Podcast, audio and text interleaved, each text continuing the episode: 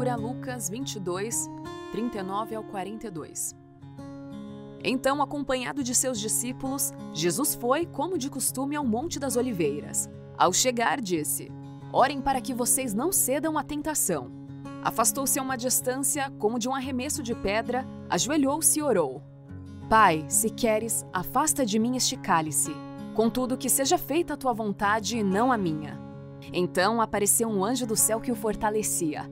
Ele orou com ainda mais fervor e a sua angústia era tanta que o seu suor caía na terra como gotas de sangue. Por fim, ele se levantou, voltou aos discípulos e os encontrou dormindo, exaustos de tristeza. Por que vocês dormem? perguntou ele. Levantem-se e orem para que não cedam à tentação. Depois de terminar seu último jantar com seus discípulos, Jesus Cristo sai com seus discípulos e vai para um lugar que ele tinha costume de visitar no Monte das Oliveiras. Já era tarde da noite.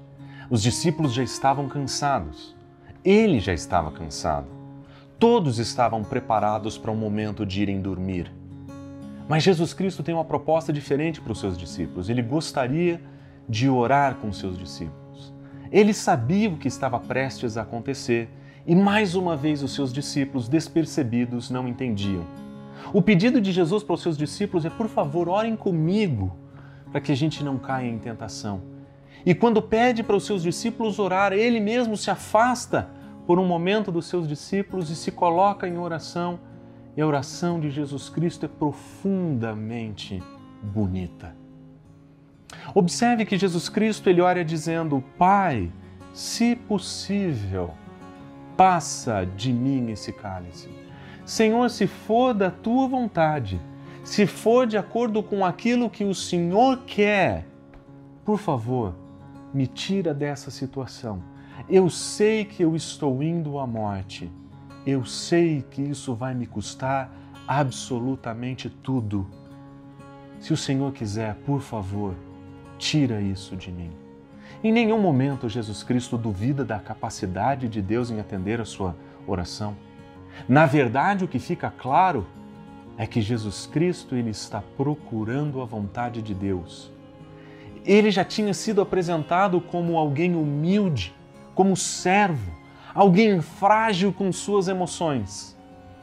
Mas aqui nós vemos mais um elemento da sua beleza. Ele está pronto para aceitar a vontade de Deus para ele, custe o que custar. Observe como Jesus Cristo termina essa oração. Não se faça a minha vontade, mas sim a sua. Jesus Cristo sabia que sofrer todo o, o que ele, tudo o que ele viria a sofrer lhe custaria muito, mas ele estava pronto a aceitar a vontade de Deus e se submeter à vontade de Deus, mesmo nessa situação. E a beleza de Cristo Jesus que nós vemos aqui é exatamente essa diante da certeza do sofrimento e diante da convicção de que aquela era a vontade de, de Deus, Jesus Cristo aceita a sua missão de sofrer. E mais uma vez nós encontramos aqui Jesus Cristo manifestando o seu amor. Por que Jesus Cristo aceitaria tamanho sofrimento? Por que ele aceitaria ir até a cruz? Ele o faria por amor a mim e a você porque ele sabia que era na cruz que ele pagaria pelo meu e pelo seu pecado. E é por isso que nós temos dito que é na sua morte que ele tem transformado muitas vidas. Assim como ele transformou a minha, eu espero que ele transforme a sua. Porque o seu amor o levou a sofrer por mim e por você naquela cruz.